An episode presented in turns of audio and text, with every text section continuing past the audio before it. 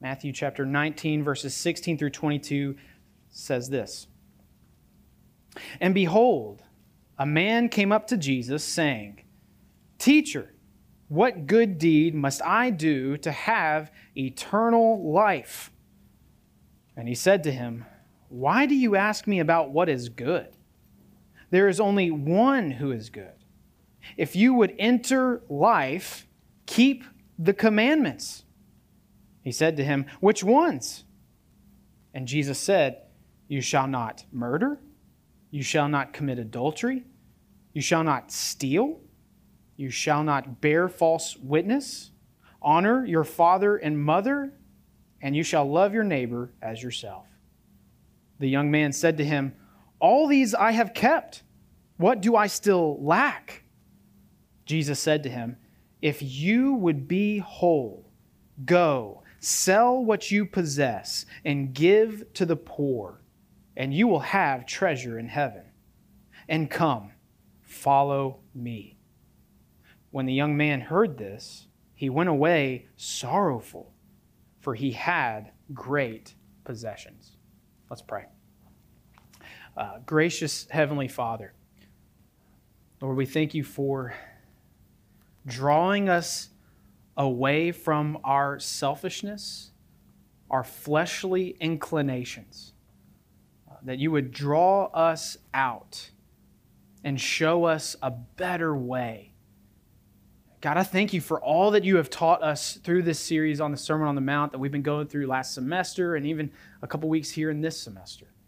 And God, I pray that you would speak to us here in the conclusion of the Sermon on the Mount with what you want to say to your young adults here at Bellevue of how we are to live, knowing that there are two choices, two paths before us. And one is difficult but leads to eternal life, and one is easy and leads to destruction. So, God, would you help us to just lean in and listen to what you have to say tonight from your word? And God, be with us as we worship you in spirit and in truth. I pray in Jesus' name, amen. All right, well, uh, it's good to be with you guys. Uh, if you have your Bibles, I invite you to open them to Matthew chapter 7. Matthew chapter 7, finally knocking out the Sermon on the Mount. And I'm excited because I, I've learned a lot in just preaching through this series. Um, I, I've, I've had my own theology shaped by the words of Jesus as he go, goes up this mountain and gathers his disciples that he's going to invest in for many more years. And a crowd also gathers. And they're, they're almost just leaning in to hear what they can about this teacher, from this teacher. And as we looked at the first week, we, we looked at the bookends of the Sermon on the Mount, how he gathered his disciples and the crowds as both king and philosopher. And at the end of the Sermon on the Mount, the crowds come away astonished at, that he has the authority that he has, that's way different from the scribes at the time, way different than the Pharisees. And so, as a disciple of Jesus Christ in 2021, uh, I've learned a lot about what does Jesus mean when he when he tells us these things of, of what it looks like to be whole. Right? We saw in the translation, maybe you picked up on it, perfect, but that word has actually a, a range of meaning. And, it, and what it's talking about is being whole disciples of Jesus Christ that what is on the outside matches that which is on the inside. And we're going to kind of see there's a part of tonight's reading, our, our, scripture, our passage, where we see that continue to play out. That seems to be the ongoing theme throughout the Sermon on the Mount that you would be whole disciples, that you would cling to the whole righteousness that Jesus provides us as king and philosopher. And so we we will finish it out tonight looking at Matthew chapter 7 verses 13 through 23. Matthew chapter 7, verses 13 through 23, which say this Enter by the narrow gate. For the gate is wide and the way is easy that leads to destruction, and those who enter by it are many. For the gate is narrow and the way is hard that leads to life, and those who find it are few. Beware of false prophets who come to you in sheep's clothing, but inwardly are ravenous wolves. You will recognize them by their fruits. Are grapes gathered from thorn bushes, or figs from thistles? So every healthy tree bears good fruit, but the diseased tree bears bad fruit. A healthy tree cannot bear bad fruit, nor can a diseased tree bear good fruit. Every tree that does not bear good fruit is cut down and thrown into the fire. Thus, you will recognize them by their fruits. Not everyone who says to me, Lord, Lord, will enter the kingdom of heaven, but the one who does the will of my Father who is in heaven. On that day, many will say to me, Lord, Lord, did we not prophesy in your name and cast out demons in your name and do many mighty works in your name? And then I will declare to them, I never knew you. Depart from me, you work, workers of lawlessness. Um, let's ask the Lord to teach us. Um, we did this last week. I'm going to ask you to do it again. Would you just bow and offer up a, a, a prayer in silence, asking the Lord to teach you from this passage what He would have for you to learn tonight? Well, Lord God, we love you. We ask that you would teach us from this passage. We pray in Jesus' name. Amen. So, these passages are pretty easy to follow. Uh, they don't take a whole lot of explanation. Uh, we can see from those first couple verses a clear distinction in terms of two ways to travel, right? We have two ways, there are two ways to travel. He says this in verses 13 and 14 Enter by the narrow gate, for the gate is wide, and the way is easy that leads to destruction. And those who enter by it are many. For the gate is narrow, and the way is hard that leads to life. And those who find it are few. So, the first way that we can travel down is the road to destruction. The road to destruction is easy and it's traveled by many. The road to destruction is easy and it's traveled by many. And I think this is actually well uh, encapsulated in uh, a song that came out many decades ago. It goes like this uh, Living easy, living free, season ticket to a one way ride. Asking nothing, leave me be, taking everything in my stride. Don't need reason, don't need rhyme, ain't nothing I'd rather do. Going down party time, my friends are gonna be there too. Yeah, I'm on a. You sinners! I can't believe you actually finished that. I'm just messing. The funny thing is, I told Chad this earlier. I was actually, I, I listened to the song in preparation uh, for this sermon, and then I accidentally got it stuck in my head. Like, here I am preparing a sermon talking about choosing the narrow gate, and I've got Highway to Hell stuck in my head. But it's a catchy song. And it's actually very realistic picture of this verse, isn't it? People want ease. They want freedom. And they're just coursing through this world not asking for help, no plan, no purpose. They just want to live it up while they can with as many other like minded people as they can. Never being challenged, never being cared for, just habitually, temporarily satisfied. Do you get what I mean by that? They're not ultimately satisfied in, in what Jesus gives them. They're having to fill the void with temporary satisfaction. They have to do it habitually. Until they are eternally separated from all that is good. Maybe the style of music has changed over the years, but you can still see this to be uh, reiterated in pop culture today. And I don't say this to change your behavior. I'm not trying to say do or don't listen to ACDC. That's not my goal. I say this to open your eyes that the road to destruction, well, it's easy and it's, it's wide. But there's another road. The road to life is difficult and traveled by few.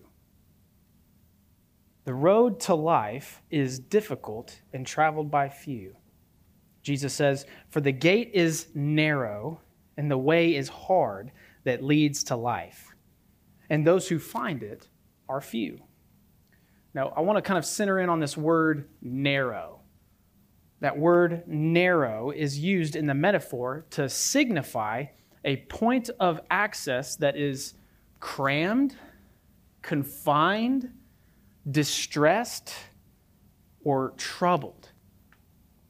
The emphasis is on the difficulty of the way, more so than how many people are traveling on it. And so I want to ask you, have you when was the last time you had to squeeze through something? Like has anybody ever parked really close to you? Like you, you parked your car and somebody doesn't know how to drive or park and they park way too close to you and now you have to squeeze into your own vehicle. For me, uh, I thought about, uh, so I was in the Boy Scouts, don't make fun of me. Um, I was in the Boy Scouts. I made it to Eagle Scout, okay? And we had uh, we went had a trip to Cumberland Caverns uh, in Middle Tennessee. It's really cool. It's really cool cave system you can go into. Um, but when you venture into the caves, there's a part where it gets a little, you know, you got to squeeze a little bit. And so to, to instead of having people go through the cave system and get to that point and realize I got to turn back, they had this box that you have to make it through the box before you can go and venture into the rest of the cave. Some people didn't make the cut, okay?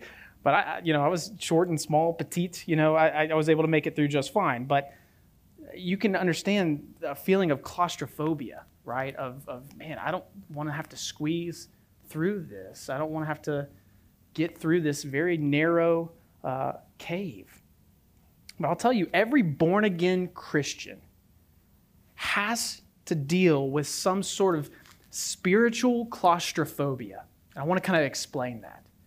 But every born again Christian has to deal with some sort of spiritual claustrophobia in order to become a Christian, right? The, the, the gate is narrow, it's tight, and some things have to go before you squeeze through. So let me kind of put it into a way that you would probably understand. Think about it in terms of appetite. You cannot consume or partake in the things that you once did.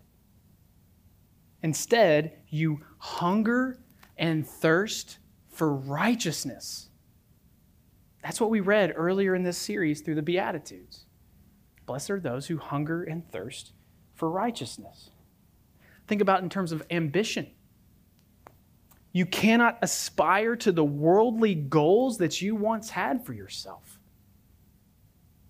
Instead, your aim is to do the will of the Father. To do the will of the Father. And then association. You cannot hang around the same crowd that you once did.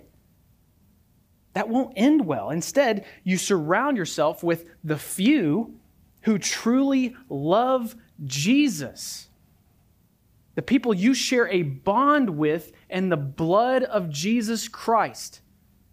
That's the strongest bond any two people can have, is that it's rooted in the atoning blood of Jesus Christ that was poured out on the cross for sinners who would confess that Jesus Christ is Lord and believe in their heart that God raised him from the dead. That's who you associate yourselves. You should have a change in appetite and ambition and association. So let me ask you did your profession of faith cost you anything? If you say, I didn't change my appetite, I didn't change my ambitions, I didn't change my association, Did your profession of faith cost you anything? If not, it might be worthless. Did you drop your baggage when you made the decision to follow Jesus? Even the disciples dropped their nets. Or did you enter deception and go a different way? Did we not see that in our scripture reading with the rich young man? He thought he had what it took, but he was unwilling to make the sacrifice, to squeeze through the narrow gate. That last sentence, he went away sorrowful, for he had great possessions. He was unwilling to drop the baggage at the gate. But then again, maybe Maybe you were enticed or lured a different way. We see that that is very well possible because of what Jesus says next. There are those who lure you the wrong way. There are those who lure you the wrong way, and he calls them false prophets. He says, Beware of false prophets. In other words, stay away from false prophets. Stay away from false prophets. Well, what is a false prophet? Anyone who you would allow to speak into your life can be a false prophet. It can be a friend, a roommate, a coworker, a parent, a blog writer, an Instagram influencer, a talking head on TV. You name it, if they're speaking into your life, they can very well be a false prophet. How do we determine who a false prophet is? Ah, that's pretty tricky, isn't it? That's pretty tricky. Because false prophets are masters of disguise. False prophets are, ma- are masters of disguise. Jesus goes on Beware of false prophets who come to you in sheep's clothing but inwardly are ravenous wolves. False prophets appear to be innocent, gentle, similar to us in a variety of ways. They appear to be someone worthy of our trust, and yet they are not. While they might appear to be trustworthy, they are actually treacherous that our demise is involved in their overarching schemes. It may not be the end of their schemes, right? They may not make their whole life's purpose about bringing us down, but we are no more to them than the next meal. Uh, Matthew Henry, a Puritan preacher, put it this way Every hypocrite is a goat in sheep's clothing, but a false prophet is a wolf in sheep's clothing. Not only not a sheep, but the worst enemy the sheep have that comes not but to tear and devour, to scatter the sheep, to drive them from God and from one another into crooked paths. That that's the objective of the wolf who takes on sheep's clothing who outwardly looks like one thing and inwardly is something quite different, dangerous, even. And what disturbs me as a shepherd is that they're among us, and I don't always know who they are. But I am encouraged that Jesus tells us how we can judge and evaluate fairly. Do you remember last week how we looked at what does it look like to judge others with golden vision? That we want to treat others how we would like to be treated by judging others, evaluating others fairly. Not unfairly, but fairly. And so Jesus continues to equip us to be able to do just that judge and evaluate others fairly he directs our attention to the fruit in order to determine whether a tree is good or bad. In this, we see that false prophets show their true nature by their disobedience to Christ. That's how we can tell a false prophet. They show their true nature by their disobedience to Christ. He says in verses 16 through 20, You will recognize them by their fruits. Are grapes gathered from thorn bushes? No. Or figs from thistles? No. So, every healthy tree bears good fruit, but the diseased tree bears bad fruit. A healthy tree cannot bear bad fruit, nor can a diseased tree bear good fruit. Every tree that does not bear good fruit is cut down and thrown into the fire. Thus, you will recognize them by their fruits. Plainly enough, false prophets produce bad fruit. They are incapable of producing good fruit. If we know what to look for, we can see these ravenous wolves by their fruit. And so we, we need to be on watch for what to look for. And then false prophets will be found out. They will be judged and they will be punished for their disobedience. So we can kind of rest in that. We don't have to be pent up with anxiety about who's a wolf and who's not. We can trust God that He knows what's going on and that one day, eventually, all false prophets will be found out, judged, and punished for their disobedience.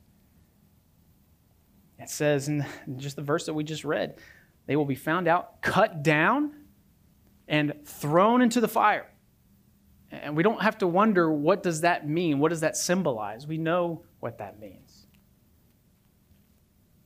Right? Where do we hear the Bible talk about fire and judgment?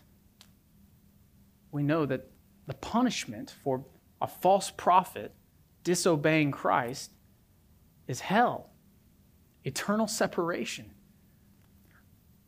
But the hard part about it is that false prophets take people with them. That if you lean in and incline yourself to hear from a false prophet and let them speak into your life, they will lead you down that wide road to destruction. That's why it's important for us to be on the lookout. Some will be so deceitful that they deceive themselves. Which is why we have to we have on record some of the most terrifying words that Jesus ever spoke. He says, "Not everyone who says to me, Lord, Lord, will enter the kingdom of heaven, but the one who does the will of my Father who is in heaven." On that day, many will say to me, Lord, Lord, did we not prophesy in your name? Did we not proclaim the truths of the Bible in your name? And cast out demons in your name? And do mighty works in your name? And then will I declare to them, I never knew you. Depart from me, you workers of lawlessness. There's a lot of things we can observe from these verses. And in fact, I'm, I'm positive many of you have grappled with these words before because they seem harsh. What is Jesus saying here? I mean, we can notice a variety of things, but first thing we should notice is wow, I need to be doing the will of the Father. That should be one thing that's on all of our minds. Am I doing the will of the Father?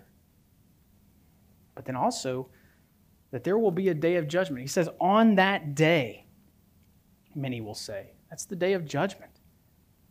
And they're going to say, Lord, Lord, did we not prophesy? Did we not proclaim truths from the Bible in your name? It's almost like they're surprised. Did we not cast out demons in your name? Did we not do mighty works in your name? Did we not gather at YA worship on Wednesday nights? Do we not go to New Horizons apartments? Can you kind of see what they're saying? They deceived themselves. And yet Jesus looks at them and says, I never knew you. That word knew is very important. It's a very intimate knowing that Jesus looks on these people and knows them personally. And yet he says to these who he did not know, Depart from me, I never knew you. It's not that he didn't know about them, it's that they never took the time to get to know him in a way that would make them a whole disciple of Jesus Christ. They put on a show. And so he says, Depart from me, you workers of lawlessness. Eventually, all false prophets will be found out, judged, and punished, even those who have engaged in self deception. But this begs the question have I engaged in self deception? Am I a false prophet? Did I convince myself that the wide gate and easy way led to Jesus?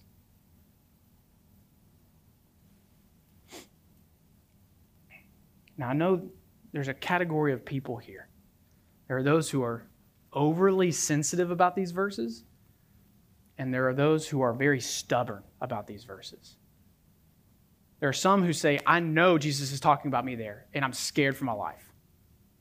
And there are those who say, I know he's not talking about me, and they should be scared for their life. So I want to help us out by reflecting on the words of a commentator I've been reading to get through this passage. And he says this These verses are not given to cause morbid introspection or undue self doubt for the believer, but rather to exhort one not to be enamored with external gifts or powers and behaviors without paying attention to the person's soul and their heart. Jesus is warning his followers to beware of such people precisely because they have the appearance of godliness and therefore lead others to stumble. Do you get what he's saying there? This, this, these verses are not meant to torture us and make you question your salvation. That's not what they're here for. Because if you know, you know, you know that if you receive the gospel and you've put all your faith in Jesus Christ and in Him alone, you know that you're saved. You know that you know that you're saved. But there's some of you who are banking on your perceived godliness, the works you've done in the flesh that look legit. They look like they're good fruit, and they got some stuff growing inside of it. And it's decaying from the inside out. And maybe nobody's noticed yet, but eventually all false prophets are found out. That's what this passage is getting at. It would protect us, it would help us to continue to be on the lookout. The question we must all ask after reading this verse, regardless of whether we're sensitive or stubborn, the question you have to come to a good answer on Am I doing the will of the Father? Am I doing the will of the Father? That's what Jesus is getting at. And you can see uh, the thread throughout the Sermon on the Mount that that's what he's really honing in on. And it comes through the very center of the Sermon on the Mount, the Lord's Prayer. Where what does he say? Let your kingdom come. Let your will be done on earth as it is in heaven. Can you say that of your life? Can you, can you voice that prayer to God the Father? Lord, your kingdom come in my life. Your will be done in my life on earth as it is in heaven.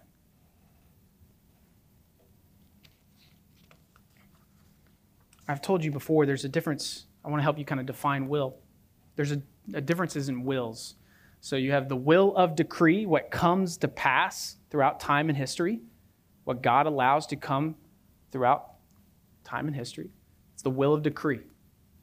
Then there's God's revealed will, what he expects of his disciples.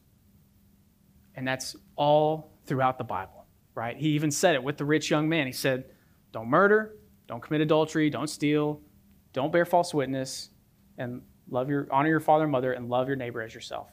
That oh, those are all examples of God's revealed will, what he expects of you and of me. And that's what we concentrate on. Not we don't we don't just keep the rules trying to earn favor with God. No. It is by grace alone, through faith alone, in Christ alone that we are saved. Grace is a gift. You can't earn it, but you can show it off. And that's why we do the will of the Father, is to show others, to bear good fruit. Do you do the will of the Father? This brings us to our, our main point for the night. Looking at this last passage from the Sermon on the Mount. What are we to gain from it? How are we to live? Squeezing through the narrow gate requires a commitment to do the will of the Father while watching for wolves. Squeezing through the narrow gate requires a commitment to do the will of the Father while watching for wolves. We have questions like the rich young man, don't we? How do I inherit eternal life? There's your answer. We know the narrow gate is it's the more difficult path. Nobody said being a Christian is easy. It's hard. And you got to you got to squeeze through the narrow gate and leave some stuff at the gate. That requires a commitment to do the will of the Father. You can't ignore God's word and live the life you want to live if you're calling Jesus Christ your Lord and Savior. He is your king philosopher. He runs the kingdom, and he teaches how to live in the kingdom. And you've got to adhere by that as a disciple of Christ. And you got to watch for wolves because they are nipping at your heels, looking to get you to go wayward, that you would take the wide road that leads to destruction.